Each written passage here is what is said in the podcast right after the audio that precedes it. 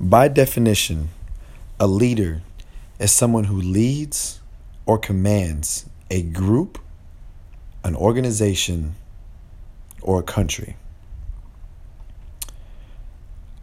Me personally, I'm going to have to call bullshit on that definition because that, that can be done by a boss, that can be done by a manager, that could even be done by a supervisor. Hell, that could even be done by instructions out of a book. By that defini- by that definition, a stop sign is a leader. Um, so, part of my language, but fuck that definition. To me, a leader is somebody who cares more than anybody else cares about people. Somebody who loves to love people relentlessly, no matter what, and is constantly looking out for what is best for others or the individual that they're being involved with. Somebody who genuinely wants to support and nurture somebody else's or someone else's growth. Someone who is able to inspire. Someone who is able to give and never run out of being able to give, even when they feel like they have nothing left. It's like they always find a way to give more themselves to others. To me, that is a leader.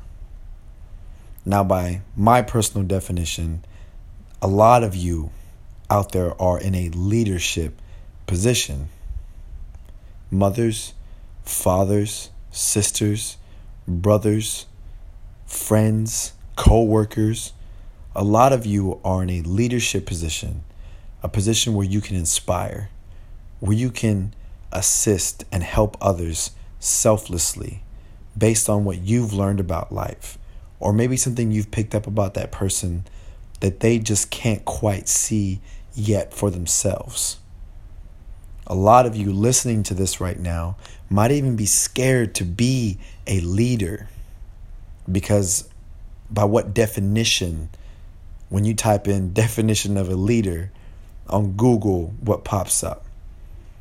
Maybe you don't want to command people. Well, guess what? I don't want to command people either.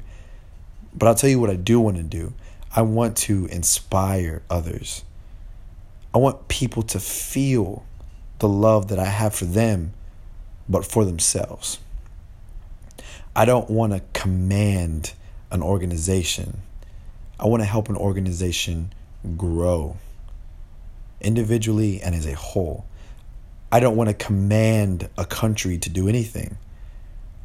I would rather have a country that's able to build itself, love itself, and be self efficient.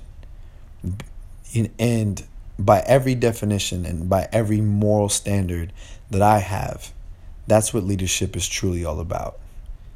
Is being selfless, being relatable, being transparent, being open-minded, having a growth mindset about yourself and others. And when problems arise in your life, they're no longer problems, they're just situations and you'll always focus on the solution. Now, even by my own personal definition, by no means is being a leader easy.